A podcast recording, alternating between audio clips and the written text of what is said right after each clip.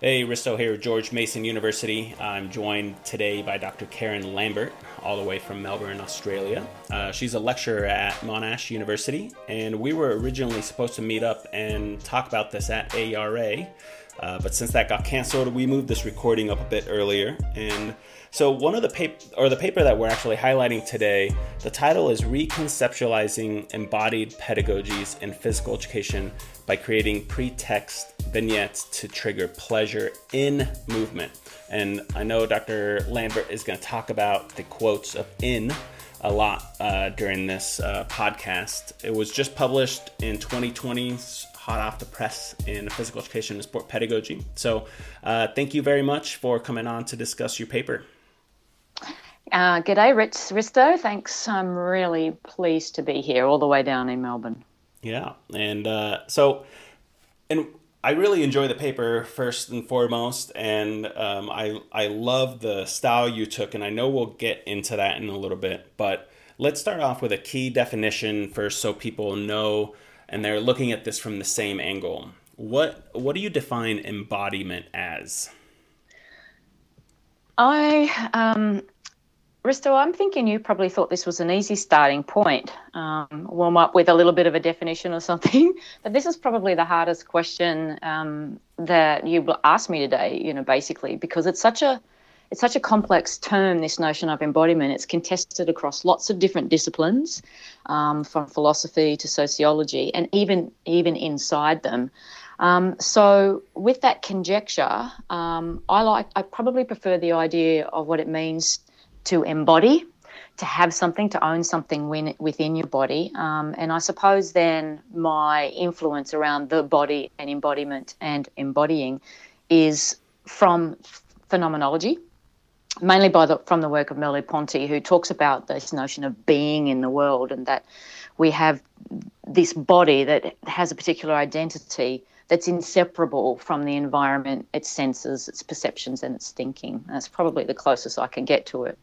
And you know what? I'm very happy that you explained it that way because I have been struggling with this term and I feel like it's thrown around so like normally and so many different definitions and people use it in so many different ways and I, I read some papers and I'm like I'm not sure that that was the way that I looked at embodiment so thank you for making yeah. me feel a little bit better today yeah, and I'm actually with some colleagues. I'm working on a, a, a content a concept analysis paper of embodiment in physical education. So look out for that one because there's a lot of practitioners who are talking along similar lines to these papers that I've written, um, and but who are thinking about it and they're using different types of terminology. So we're trying to find a maybe a, what's called a settled view of what it might look like, feel like, sound like, smell like. Awesome. So let's take a wider lens to this, just in general why did you write this paper, and what kind of pulled you into uh, into the paper?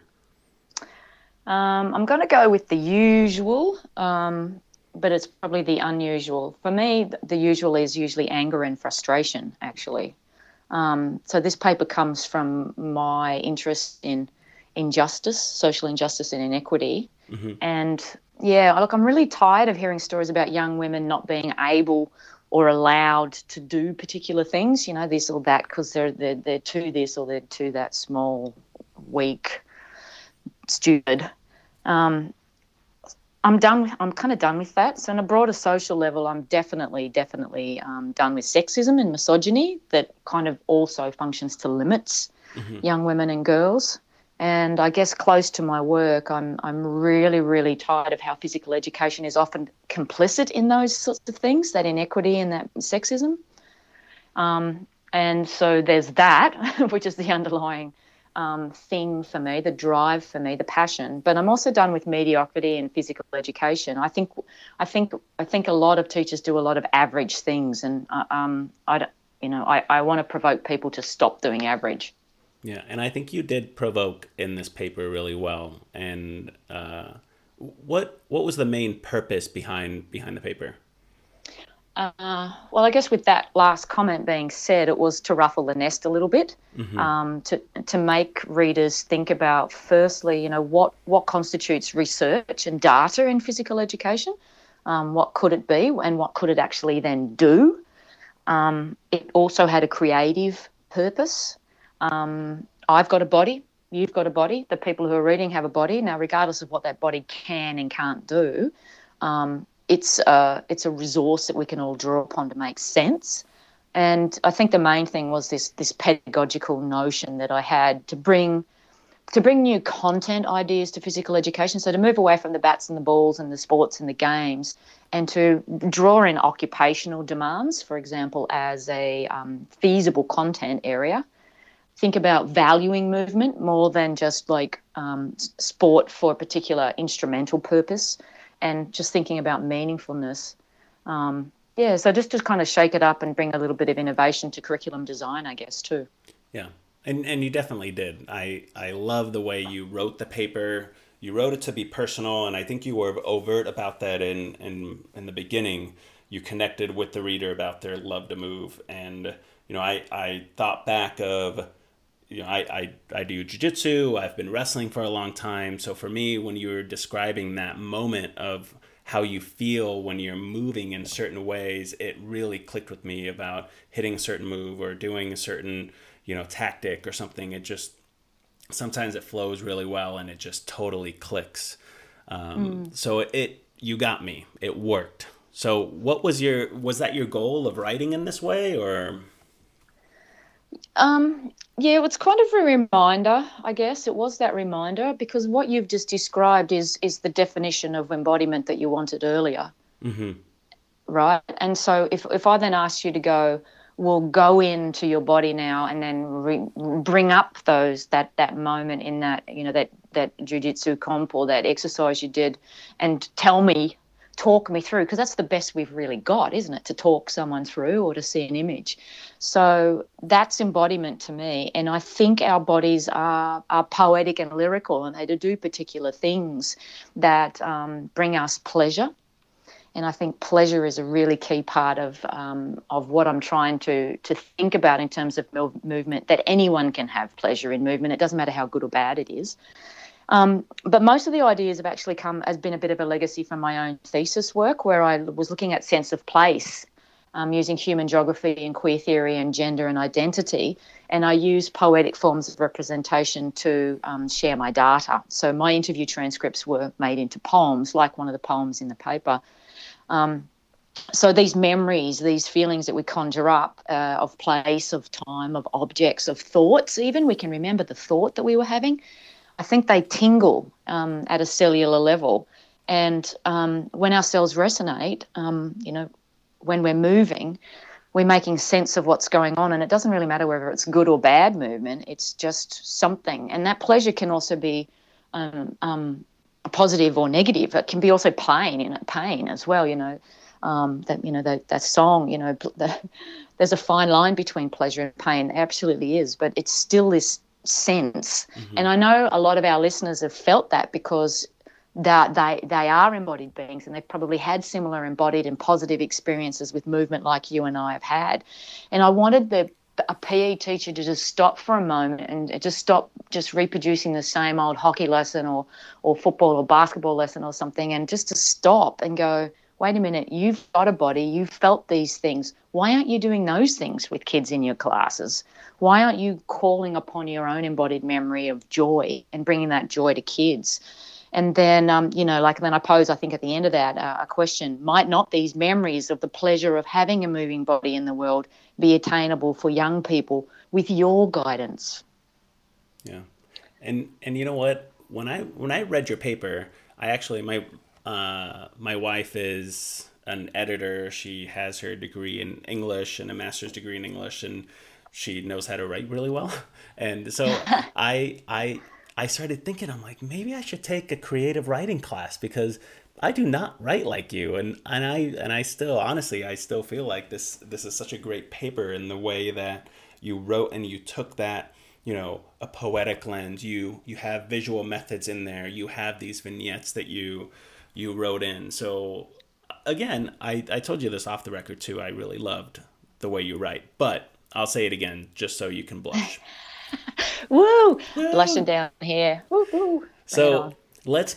So I built you up. Now I'm gonna like crush you Thank down. You. So here we yeah. go. So you begin the paper with a number of claims about un, the uncontested, uncritical, and unimaginative state of physical education and P, teacher education, um, and the pedagogical impact of this on learners and educators. So, why are you hating on PE?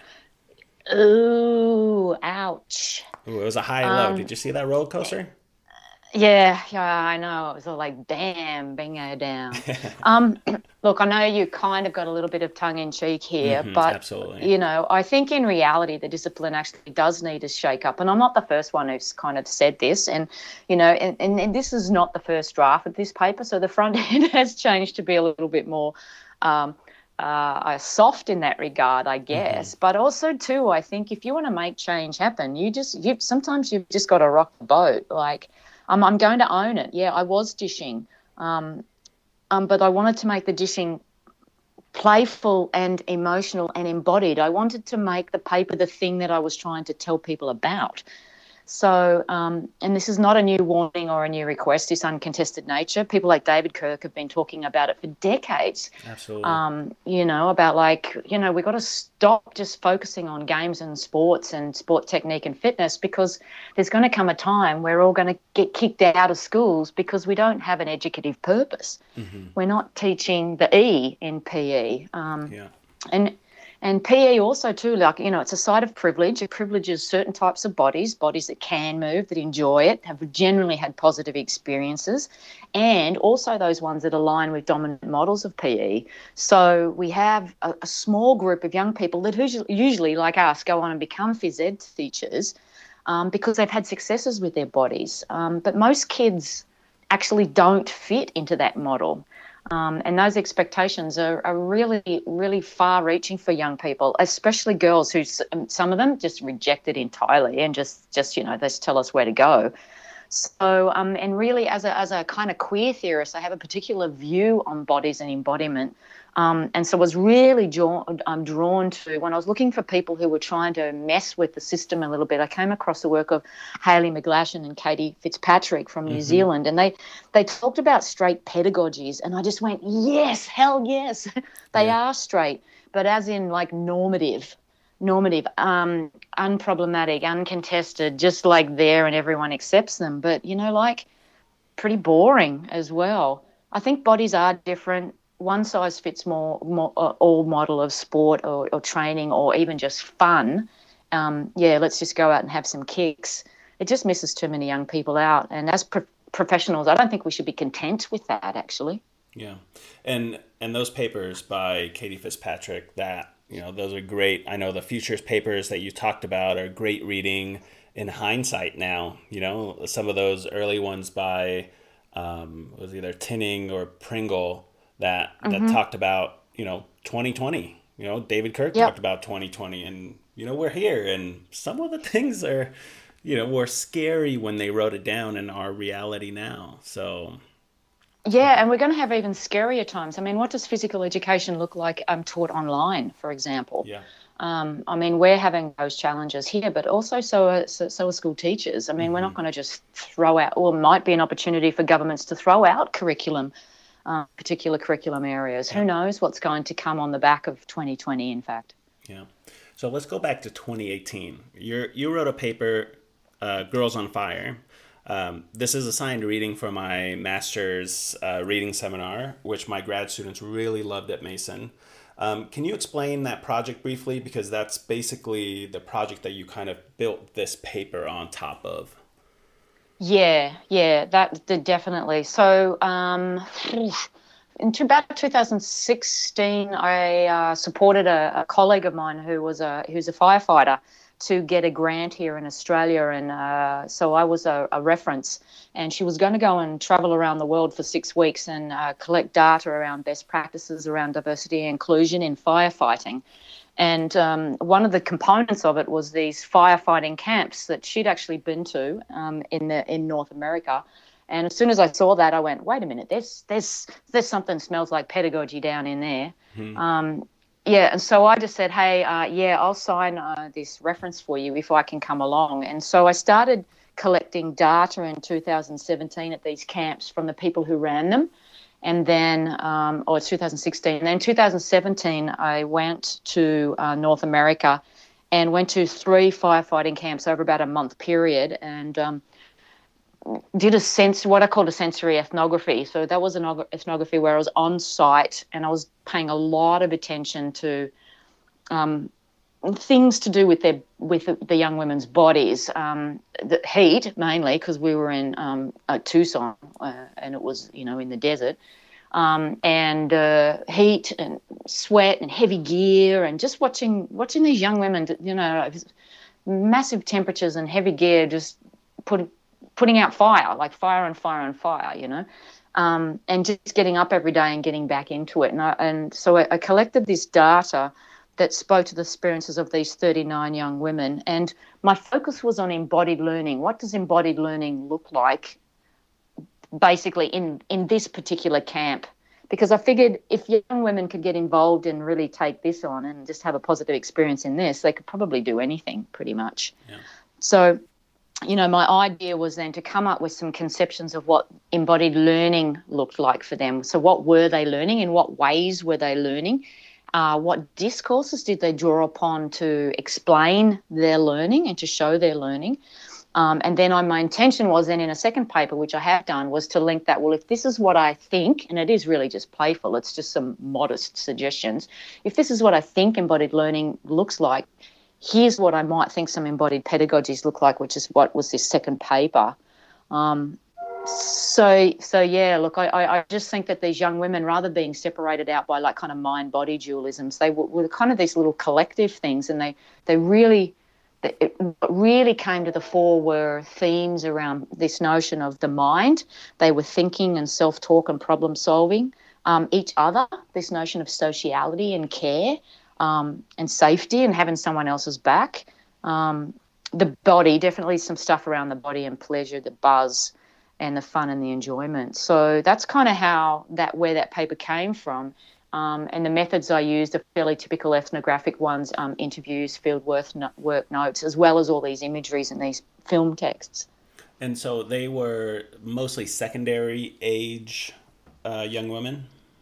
Uh yes, so, yes. But uh, out of out of school, so there was it was during the summer, right? Yeah, they're like summer camps. Mm-hmm. So they're like your um, your summer camp, except they're quite short because I know some of your camps can be quite long. These ones are about uh, up to about seven days, and typically um, s- sort of run in a fire station kind of setting. So they get some support from the fire station, but some of them also had some affiliations with outside organisations like Girl Scouts of America. Mm-hmm mm-hmm. um, you know those sorts of organisations who supported basically the, the the I guess the registration and the sign-ups and those sorts of things. So and many of them have been going for years. I mean, you folks, many of your folks listening in probably even heard haven't even heard of them, but some of these have been going for 10, 15 years. Yeah, never heard of them, and I live in America. but mm-hmm. so let's uh, let's talk about Arnold and uh, mm-hmm. his in through and about movement concepts. Can you kind of elaborate a little bit on that? Yeah, well, Peter Arnold was actually informed by phenomenological ideas as well, so it's not surprising that um, that someone like me would be interested in his work. And one of the other reasons that I'm interested in his work is because it's often and has been used historically as the basis for writing physical education curriculum documents. Um, now, either explicitly um, or implicitly, um, it, it, it has kind of appeared in these. And so these three notions, predominantly what gets favoured are the notions that are to do with like knowing things about um, movement, so the more theoretical aspects um, of technique, um, discipline knowledge to do with with movement, and that that is his about movement. so it's the theoretical body of knowledge to do with movement. So the knowing, the through is the doing, basically. Um, is so it's the more functional aspects of moving, and in physical education, some more functional aspects of physical education. So that's the doing of it. Mm-hmm. So what you can already see is that those two those two dominate. Like we we we learn about biomechanical principles and exercise physiology. We then um, do some blood tests and we find out about atp and then we change a pra- training program. So and then we modify that program based upon the body's experiences. So we do know because we all agreed earlier in this this presentation um, that we also have a body that feels things. Um, that those things don't always come out um, in physical education classes. And so Arnold's third term, which he says the three of them are all equal in some kind of way and not separated out, by the way, considers the more embodied aspects of movement, um, where the movement is seen not as a way to get fit or strong or um, to learn a particular uh, piece of knowledge, but as a as a worthwhile end in means in and of itself. And so you talk uh, in the paper about the pleasure in movement, uh, and I think that, and and you're right, and I think in even on our we had a call last week in uh, I kind of just listened in on PHE Canada and a bunch of teacher educators talk about what their situation is in teacher education right now. And and Tim Fletcher talked about pushing this in of Arnold's movement. And I'm like, I'm talking to Karen Lambert in like two days. I know exactly what this is. I'm I'm on it. Uh, but what what is the most what's the important part here about thinking about the pleasure in movement? Mm, yeah. So, and Tim's one of those folks that I was saying there's a lot of people who are doing some really cool things and they're kind of skirting around the same thing and, you know, like, what is it? Um, meaning, you know, his meaning and his, you know, the idea of learning, uh, mm-hmm. uh, you know, all, all fit into what we're all trying to say is to bring back the education. Look, I think the, I think the in, there's a lot of talk around the end just kind of being left out of Arnold's stuff traditionally, but I think the end if it, like the very first thing that came to my mind when you asked me that question was it's a moment and it's a moment when things um, slip into each other where senses are kind of on alert um, where something like joy might be happening so if we go back to our really early experiences um, uh, as as children when we were rolling down the hill uh, in the, on the grass until we mm-hmm. got sick, kind of thing. Um, crashing our bike, like being going down a hill and being so petrified, and then crashing it, and and feeling so upset, and then sore. All of those things. There's the smell of grass um, when we're playing. You know, when we're going to a training ground or something like that. But it's it's all the sensations, the emotions, the feelings, the thoughts, and the memories that linger. Um, and and they create this moment of time where we are in movement and we're not aware of it. Look, I think I think flow kind of captures it, but I, I, I think flow has been often used with you know high level and elite athletes, but I, I don't see any reason why you know going on a swing or riding your bike really fast down a hill is not a state of flow either. Yeah, and I, I like that you separated those because I and I did think of that connection of flow as well um, because you know having a sports psychology background you talk about that flow state and you try to maximize the amount of time that you can get into that flow state. But you know who who is to say that you can't have that flow state on a swing you know or or doing all of the things that you kind of talked about so. Yeah yeah, well, I think I think the flow state at an elite level precludes young people because if, if we were teaching young people who are like age five to seventeen, then who have different sorts of bodies, they're going to have different sorts of movement experiences, and they're going to vary quite markedly. And of course, there will be someone there who's a state champion or something like that. But we've all, but but there's other kids who've played the game in the backyard or up in the bush. They've been at the park. Um, on a wave surfing. It's like you know, where the sensations, whether they're, you know, petrified or thrilled or exhilarated or buzzing or they're there they, and, and they remember them and they're still there, maybe for some time afterwards. Yeah. I, I remember in sixth grade, I had an, an English writing assignment to write my experience, write an experience in depth. And I wrote about how I was bodyboarding and got barreled for the first time in my life. And I wrote it up, and my English teacher just crushed it down, said it was a terrible paper. so that's oh. power of a teacher right there. But also, probably I didn't write as well as I should have. That's why I should take a creative writing class.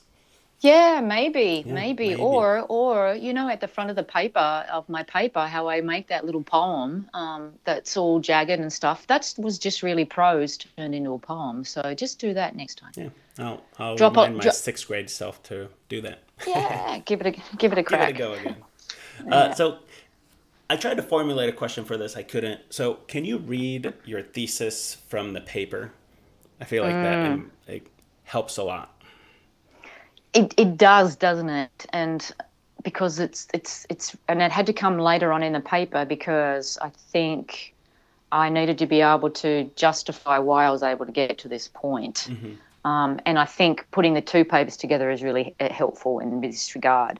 But yeah, so my thesis is simple for sense and eventually meaning and learning to be made from movement, pleasurable embodied in movement moments must be provided to young women before learning about and or through movement.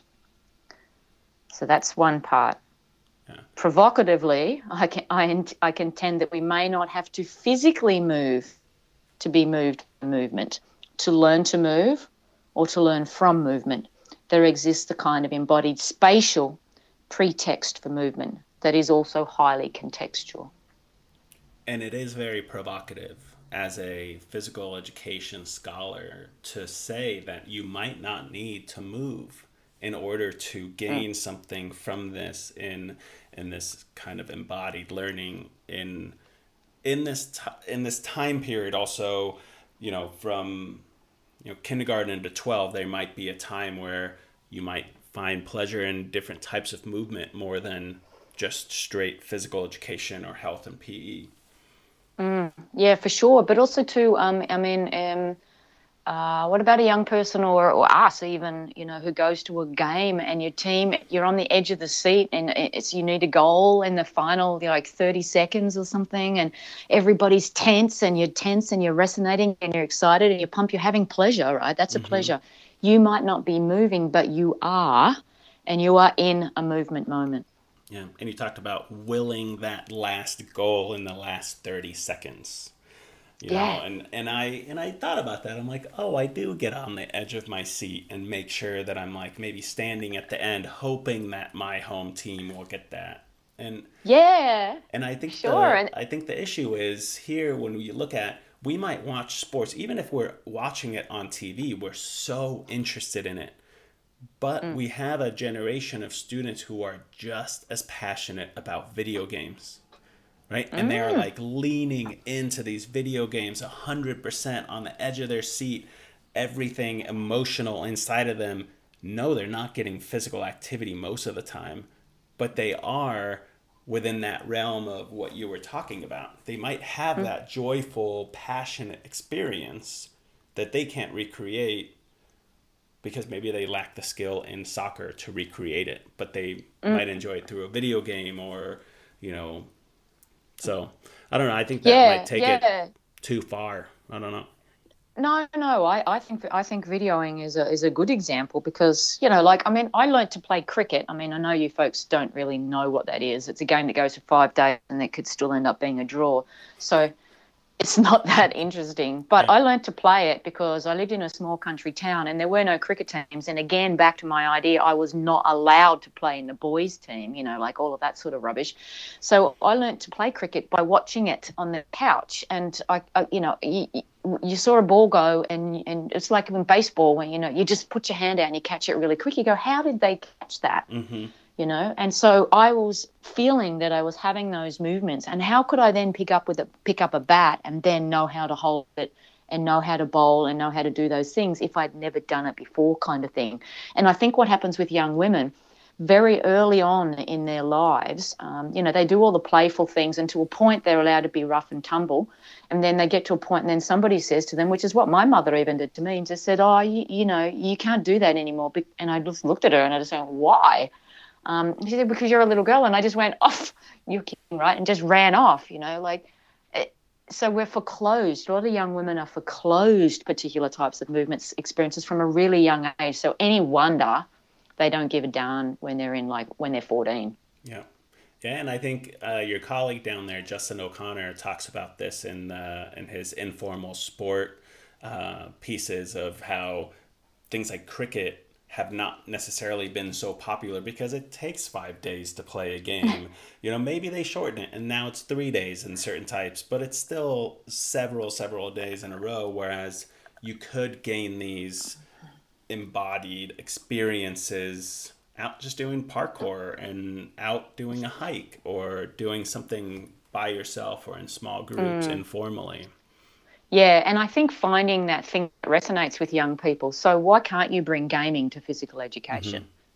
Yeah. You know, I think it has very, some very dexterous skills in it and leaning in, and so there's balance. There's there's a lot of things to do with with t- traditional ways in which we think about classifying movements. Yeah. So can you can you explain what embodied pedagogies are? Yeah. Um, no, but I could give you a little rough idea about from my data what I think they could look like. Um, I think this varies across across fields, and I, I do draw upon a colleague here of mine, Rachel Forgasz, is a she's actually a drama teacher, and and uh, so she um, talks about the body being the locus of learning, and I think that's magic. I think that's really a super, super way to think about it. And then uh, I've drawn on uh, Nguyen and Larson when they think about um, embodied per- pedagogies, are those pedagogies that can um, elicit learning. So it's always it's got an embodied pedagogy has to also be about learning. So elicit learning that joins the body and mind in a physical and mental act of knowledge construction. Now, whether that knowledge is a physical knowledge or an emotional knowledge or a, or a, a intellectual knowledge, I think that's open. Um, so what I what I tried to do from my first paper into my into my second paper was to then link if this is what embodied learning looks like what might some embodied pedagogies look like and what might be their i guess features or a strategy. So um, in the pa- in the paper that we're talking about um, on table four i list kind of just six i guess they're just pointers. And then I list um, some actions on the right hand side to go with them. And I'll just quickly I'll read through those six and maybe talk to them a little bit if we have some more time. But yeah. this this notion, and these are for teachers. These my idea was, what will I tell a phys ed teacher they need to do? Now the first thing is because I was thinking about the intention that the young women had in in the firefighting. I went, teachers have to plan with intention they have to think with intention and they have to plan with intention. Mm-hmm. They have to stretch outside of phys ed and what they think the boundaries of phys ed. I think we get in our own way around this. We bring our own values, our own um, baggage. So why not stretch outside phys ed? Two, as we've just talked about, we've talked about, um, uh, you talked about bodyboarding, we've talked about gaming, We've talked mm-hmm. about firefighting and any number. I've got just got my stand-up desk up right now. I'm at occupations. Uh, the spaces of occupations are changing. We don't just need um, movement skills to go to work to, to to play sport. We need them to go to work. We need them to get around town to go shopping. Yeah. Um, I think the context is really serious. I think we need to think seriously about the context of our learning and creating a space where engagement and learning can be safe and can learn um, and have learning takes place. I think there are lots of different contexts in which we can put young people, but we can in, imagine them in our classrooms. We don't have to just come and say, here's the hockey gear, get it on, let's play hockey. Um, we can actually think about the different ways in which daily skills around movement um, are context of our everyday lives. Ironing, washing, cleaning, vacuum cleaning, mowing the lawn at home, all of those things. You can bring them to phys ed it'll be fun because props. Yeah. And who doesn't like a dress up, right?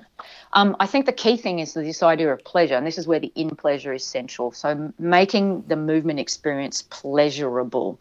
And uh, a couple of my colleagues, um, uh, Kim Oliver and Carla Luguetti and David Kirk, have done some great work over the last couple of years with an approach called the activist approach, actually asking young people what they would like to do and like to come to learn and like to come to be able to create and co-creating classes with them. And I think what, that's what some a game amazing changer things. right there, right? If you think about it, you're like, yeah. oh, what? Why don't you just ask them what they would like to do and then create those learning experiences for them? You have a master's yeah. degree, you have a bachelor's degree, like you could figure this out. Yeah. yeah. Yeah, abs- absolutely, and it's it's it's it's it's well, it's participatory action, action research. It's old school Denzin and Lincoln kind of stuff, but and Michelle Fine and and but it's you know like we, most of us know what we like and know what we want. So we often we just have to be asked, and that goes for our relationships as well as our, our, our movement and our learning. I think the key here is learning. It's not about what would you like to do and here's a list of things choose. It's what would you what would you like to learn mm-hmm. about yourself, about each other, about your body, and those sorts of things.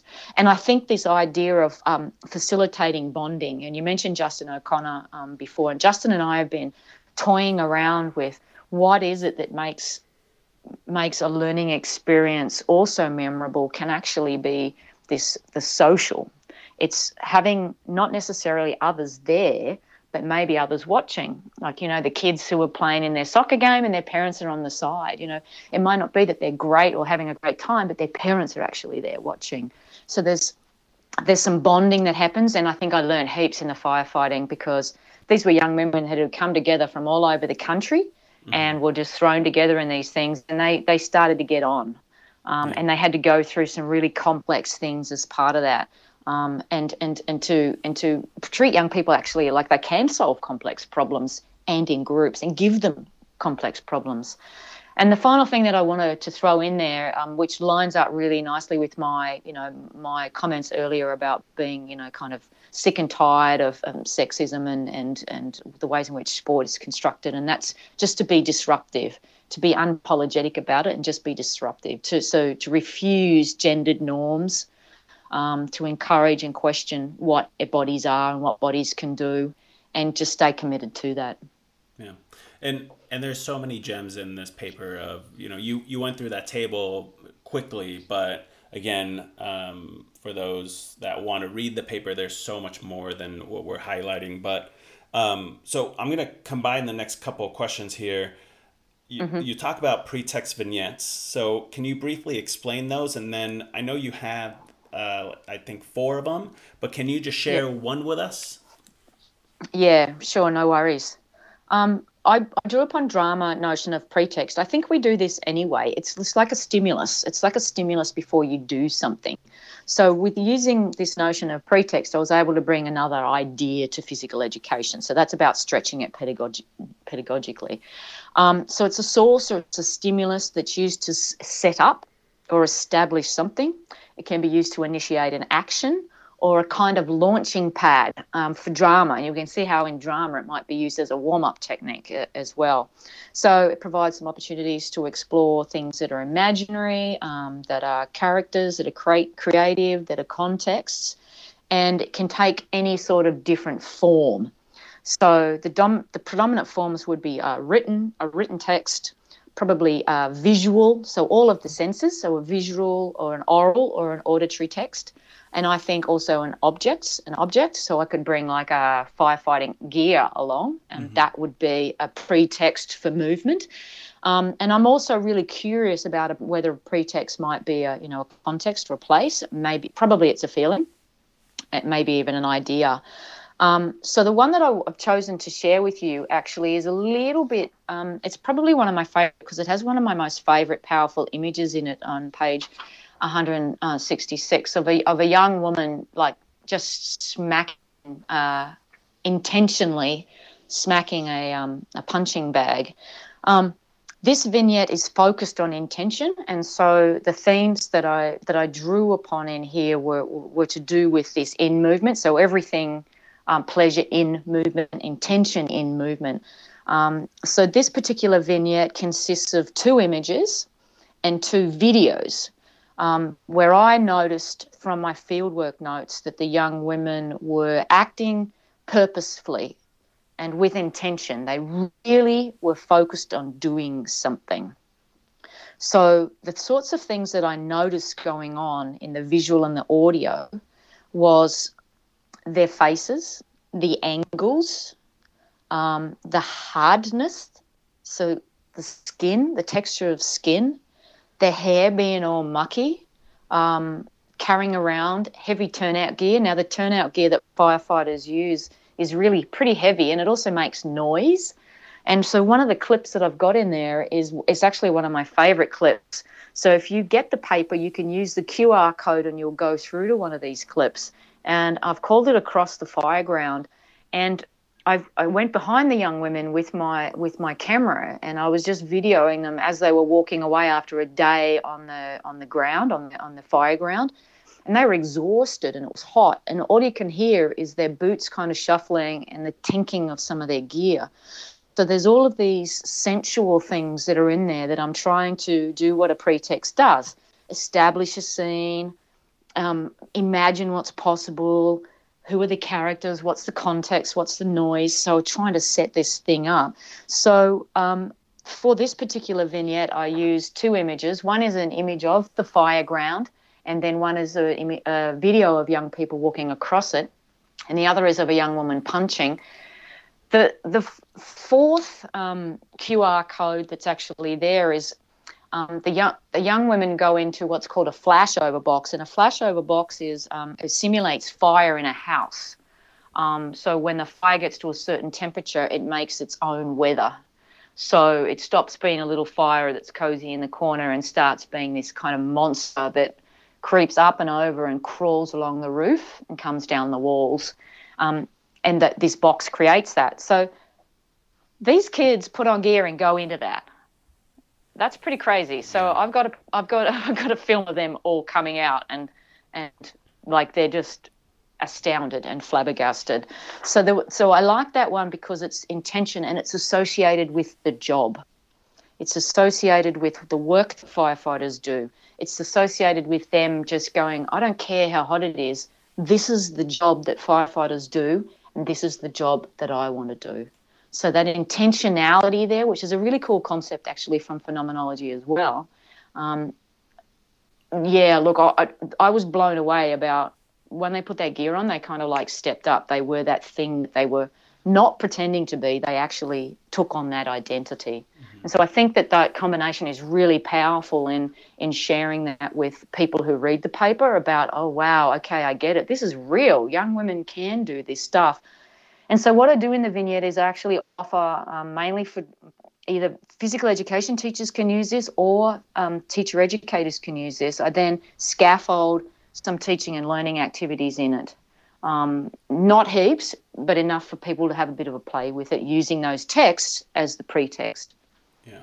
And it's interesting if you look at the videos, which uh, great idea putting a QR code so I could actually interact with where you were and I could embody that space. Boom, there you go. Mm-hmm. But I'm I'm looking at this and you know, you can't you don't know that that's a 16, 17 year old girl in that uniform because they're crawling no. through that flashover box and they come out and they're just walking.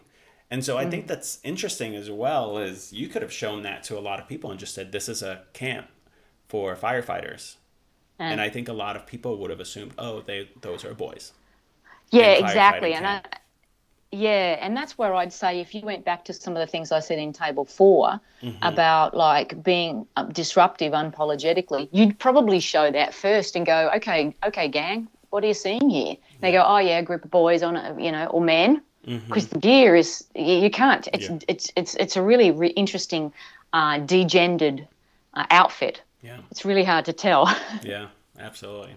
So, mm. what's the big takeaway from this paper? What are what are some of your kind of parting thoughts, other than being unapologetically disruptive going forward? Mm-hmm.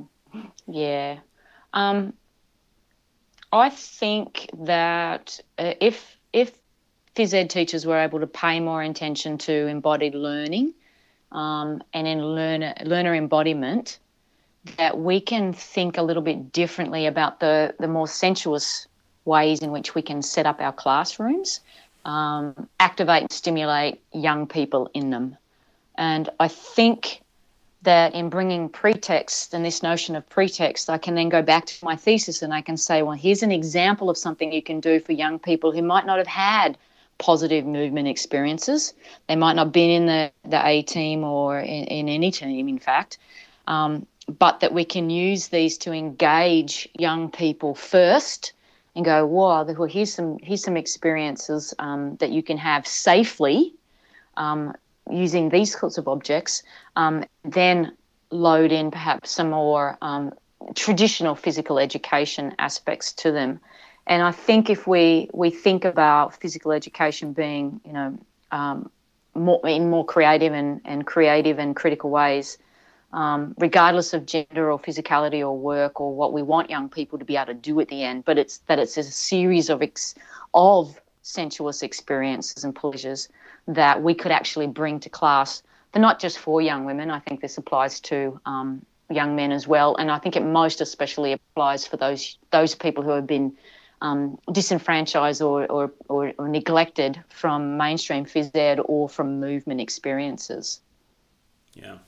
I mean, honestly, awesome, awesome read. Um, I do highly recommend um, people reading the full paper because, you know, even though we've been talking for 45 minutes and, you know, I, I look back and I'm like, man, we didn't cover like so many other vignettes and so many other the discussion topics, but um, I think it's worth a full read uh, for everybody who's listening. Uh, thank you, Karen, for joining us.